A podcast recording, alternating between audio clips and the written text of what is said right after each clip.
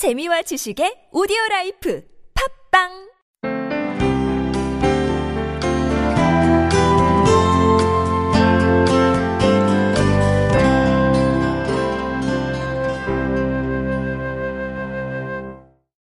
안녕하세요, 목사님. 진, 진부한 질문 하나 드려요. 배우자를 위한 기도를 어떻게 해야 할까요? 집안, 직장, 소득, 외모 등등 조건보다 신앙도 어, 신앙과 인성이 중요하지만 어, 눈앞에 보이는 조건들을 보면 갈등이 많이 생겨요. 저의 의견도 의견이지만 좋은 조건을 갖춘 배우자를 만나기 원하시는 부모님의 입김도 무시할 수가 없네요. 점점점. 얼굴을 보고 싶네요. 점점점. 아니 마지막은 제 코멘트고요. 예. 오늘 사랑에 대해서 얘기를 해주셨는데 그 결혼에 대해서는 제가 뭐 늘 하는 동일한 얘기가 있어요. 첫째는 좋은 배우자를 찾기 전에 내가 좋은 배우자가 되어야 한다는 거예요. 내가 좋은 배우자가 되는 것보다도 더 좋은 배우자를 만날 수 있는 가능성은 없습니다. 내가 좋은 배우자가 되지 않으면은 백마 타고 오는 기사를 만나도 망쳐 놓습니다. 음. 왕자를 만나도 영 거지를 만들어 놔요. 무슨 소용이 있습니까? 그러나 내가 진짜 훌륭한 배우자라면 정말 화찮은 사람을 만나서도 같이 있는 사람을 만들 줄 아는 것이죠. 음. 그래서 행복한 결혼 생활은 누구를 만나느냐에 달려 있지 않아요. 내가 누구냐에 달려 있는 것이지.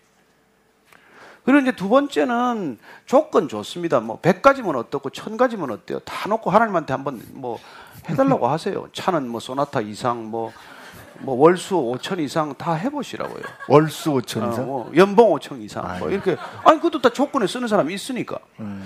근데 중요한 것은 결혼은 절대로 나를 성취하는 일이 아니라는 것입니다. 음. 하나님께서 결혼을 그렇게 허락한 게 아니에요. 음.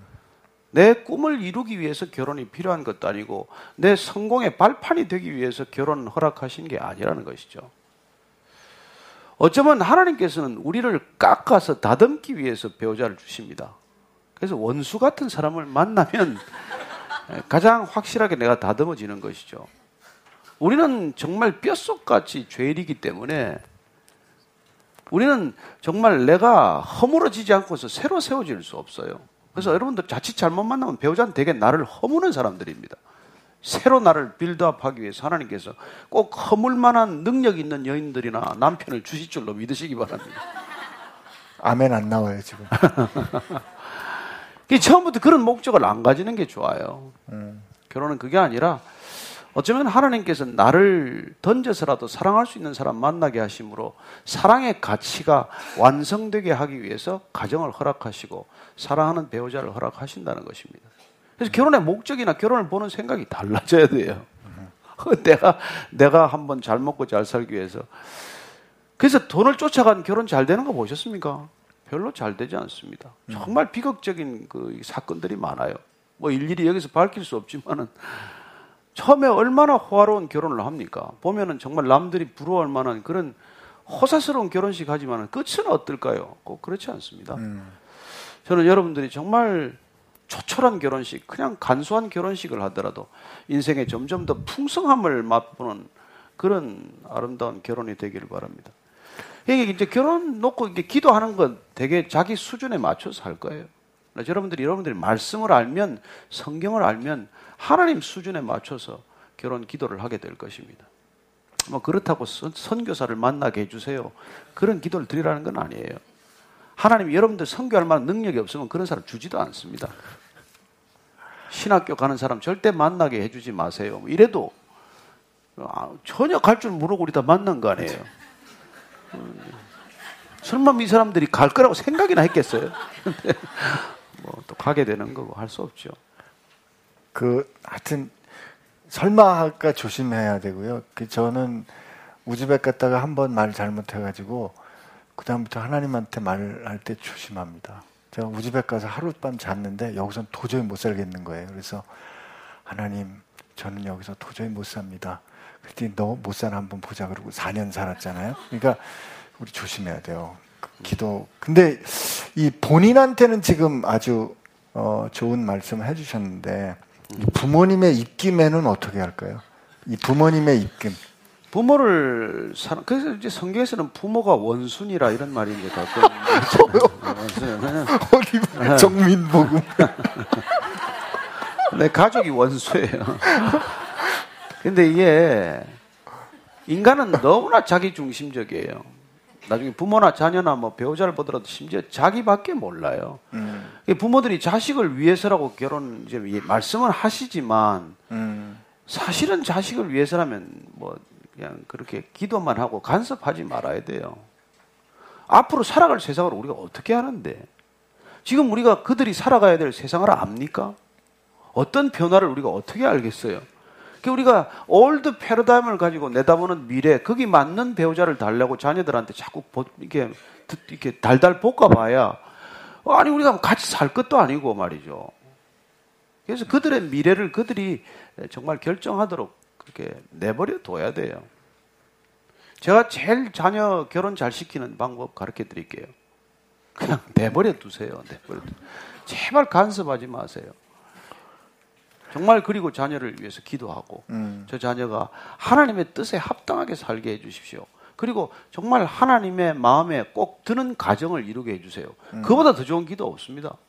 하나님이 좋아하면 끝난 거죠, 뭐. 거기에는 뭐 집안, 직장, 소득, 외모 이런 게 들어있는 건 아니네요. 에, 그런 거 넣으면 좀 유치하죠. 그건 초등학생들 결혼 방법이고. 예. 참고로 목사님께도 장가간 아들이 둘 있습니다. 우리 네. 두고 보겠습니다. 네. 뭐 두고 보자는 사람 겁나는 사람 없습니다. 아니, 아니 저 아니, 저도 이제 뭐 대학을 졸업한 아들이 있는데 이게 목사님 이게 사실 이 시대에 그리스도인이라고 고백하는 부모님들이 어, 내 며느리는 이래 내 사위는 아, 이래 이 자랑하고 싶어서 정말 사실 저는 진짜 그, 그런- 크리스찬도 아니에요. 크리스찬이라고 말하지 마세요.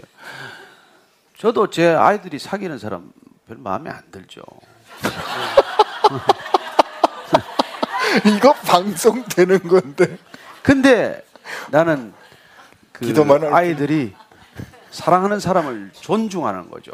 음. 그 사랑과 그 사랑의 선택과 그 사랑의 헌신을 존중하기로 결정하고 그리고 내 마음에는 안 들지만 음흠. 사랑하기로 결정하는 거죠. 사랑할 만해서 사랑할 사람은 없습니다. 이 음. 세상에는. 사랑하기로 결정했기 때문에 사랑스러운 사람이 되는 것이죠. 음. 저는 사랑스럽지 않아요. 그러나 하나님께서 너를 사랑하기로 결정하셨기 때문에 저를 사랑하시는 것입니다. 저도 그분이 그렇게 사랑하기 때문에 그분처럼 사랑하기로 결정한 거예요. 저는 안 목사가 마음에 안 듭니다. 얼굴은 이렇게 크고 제 취향이 아니에요. 그리고 말이 길어요. 그러나 사랑하기로 결정했기 때문에 죽을 힘을 다해서 지금 같이 있는 거예요.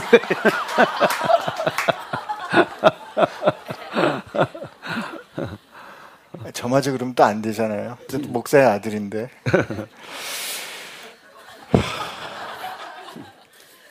목사의 아들이라서 더 싫은 거예요.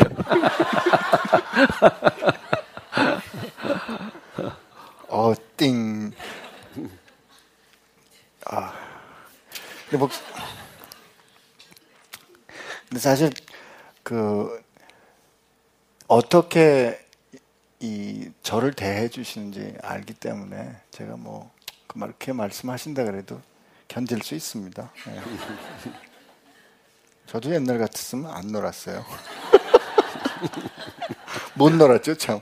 근데 그 목사님 아까 저희 말씀 중에 사랑이란 건 원래 너무 뻔한 스토리다. 근데 요즘 그러니까 서로 사랑해서 어려움이 있더라도 서로 참 그 어려움을 품어주고 잘 살았습니다. 이건 근데 이거 이 얘기를 이렇게 만약에 설거 시간에 하거나 무슨 또 무슨 얘기를 이렇게 하면 너무 뻔하다고 안 받아주는 그 이유가 뭘까요? 그 이제 뻔한 거는 뻔한데 우리 안에는 그게 오지 않으면 해결이 안 되는 거기 때문에 그 뻔한 집안은 끊임없이 이끌리는 거예요. 그 뻔한 스토리에. 음. 왜냐하면 그게 우리의 궁극적인 이 목적이기 때문에 그래요. 그래서 우리가 실패하지 않는 소재가 있다면 사랑과 고향이에요. 음. 왜냐하면 사랑은 곧 하나님이세요. 하나님은 곧 사랑 아닙니까? 그래서 그 사랑이 하나님께로부터 흘러나오는 것이다. 사랑의 수원지, 근원이 하나님이다. 그게 성경이 소개하고 있는 스토리예요. 근데 그 사랑이 변질되거나 무슨 바뀌는 게 아니라 영원한 것이고 그 사랑에 붙들린 바 되면 떨쳐낼 수 없는 사랑이다. 그 사랑의 추격자에 한번 추격을 받기 시작하면 우리는 빠져나갈 길이 없다. 그 음. 스토리란 말이에요. 음. 그래서 그 아들을 내어주기까지 사랑한다. 십자가에서 대신 죽이기까지 사랑한다. 이걸 우리가 잘 모르는데 어쨌건 우리는 그 비슷한 사랑의 그림자에 우리는 이끌리게 돼 있어요. 그래서 사랑의 얘기는 늘 진부하고 뻔하지만은 우리가 거부할 수 없는 스토리인 거죠. 음. 고향도 마찬가지예요. 음. 우리가 성공하면은 여러분 여러분들이 점점 성취가 많아지면 사랑에 대한 갈망이 커지게 돼 있어요. 왜냐하면 성공을 위해서 우리가 쏟아 부었기 때문에. 음. 그래서 일 열심히 하는 사람들이 사랑에 약합니다. 그래서 사랑의 대용품에 약해요. 그래서 술이나 마약이나 무슨 이런 중독에 약한 겁니다. 또한 우리가 성공하게 되면 우리는 고향을 그리워하게 돼요. 음. 그래서 우리는 늘 어떤 정점에 가면은 고향으로 되돌아가고 싶은 그런 본능적인 욕구에 시달립니다. 궁극적인 고향이 어디예요? 아버지 음. 집이란 음. 말이에요. 그래서 우리는 누구나 아버지 집을 갈망하게 되어 있어요. 저는 여러분들이 그래서 정말 우리가 사랑하면 하나님을 우리가 그리워하게 되고 음. 정말 성공하면 영원한 고향을 그리워하게 된다는 것이죠. 그래서 우리가 이 성경을 통해서 정말 우리가 진정으로 추구해야 될 그 고를 놓치면 안 되는 것이죠. 음. 우리는 아버지 집으로 가야 될 존재예요. 아버지 집에 못 가면 윤회입니다, 윤회. 평생 방황이에요. 영원한 방황을 윤회라고 하는 것입니다. 저는 여러분들이 윤회하지 말고 아버지 집에 덥석 가게 되기를 바랍니다. 그리고 그분의 사랑이 와야 우리는 비로소 안심이 되는 것이죠. 음. 불안하지 않습니다. 그리고 불만족스럽지 않아요. 그래서 원망하지 않습니다. 형편이 아무리 어려워도 원망하거나 핑계 대지 않아요. 그래서 그 사랑은 그토록 소중한 것이죠. 곧 크리스마스인데, 네. 그 크리스마스가 되면 목사들은 고민을 하게 돼요. 반복해서 똑같은 사랑 얘기를 또 해야 되거든요. 하나님이 우리를 어떻게 사랑하셔서 어떻게 예수님이 세상에 오신 음. 성탄의 얘기를 그게 왜 고민인데? 아니 왜냐면 좀 멋있게 해야 되니까. 아니 뭐 밥을 뭐 늘 멋있게 먹기 위해서 고민하나?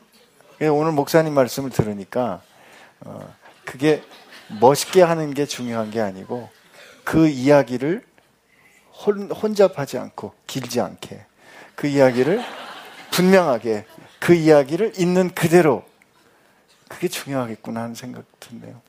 저는 제 아내가 사랑한다고 고백하면 절대로 실증나지 않습니다. 그렇잖아요? 아, 그 저도 그래요.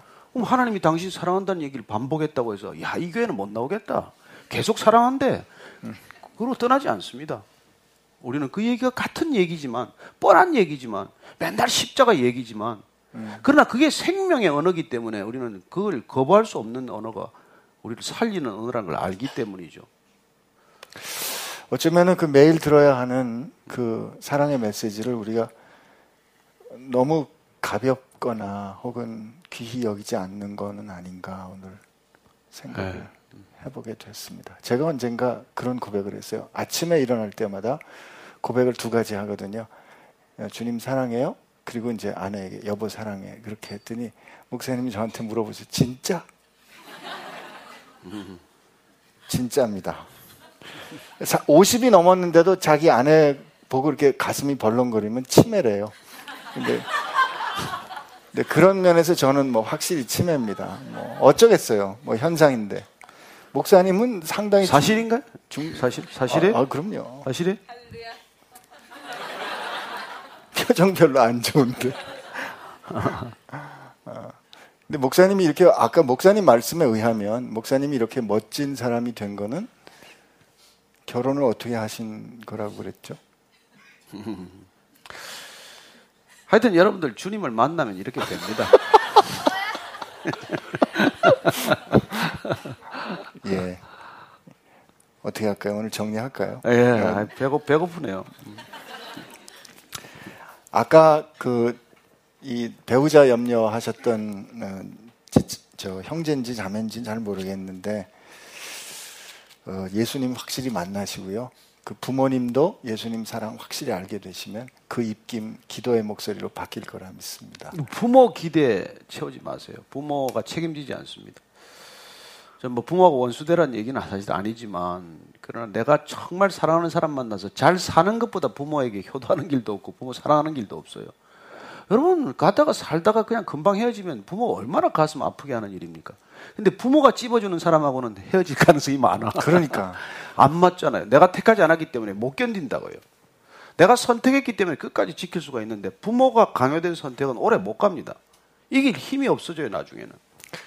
저는 오늘 이 목사님께서 특별히 이 땅의 부모님들께 예수 믿는 부모님들께 하신 말씀. 왜냐면 부모가 문제예요. 부모가. 교회는 교회는 목사가, 목사가 문제고, 문제고, 학교는 교수가 문제고, 교수가 병원은 의사가 문제고, 가정은 부모가 문제예요. 내가 문제네. 기도할까요? 회개하겠습니다. 네.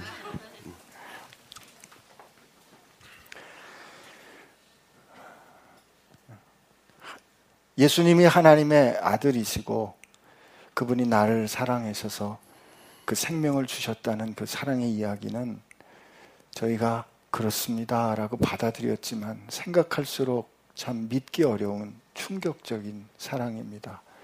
우리가 그 큰 사랑을 받고 사는데도 하나님 늘 부족하다, 모자라다 생각하는 이 저희들의 이 마음 씀씀이를 하나님 앞에 고백하오니 용서하여 주옵소서.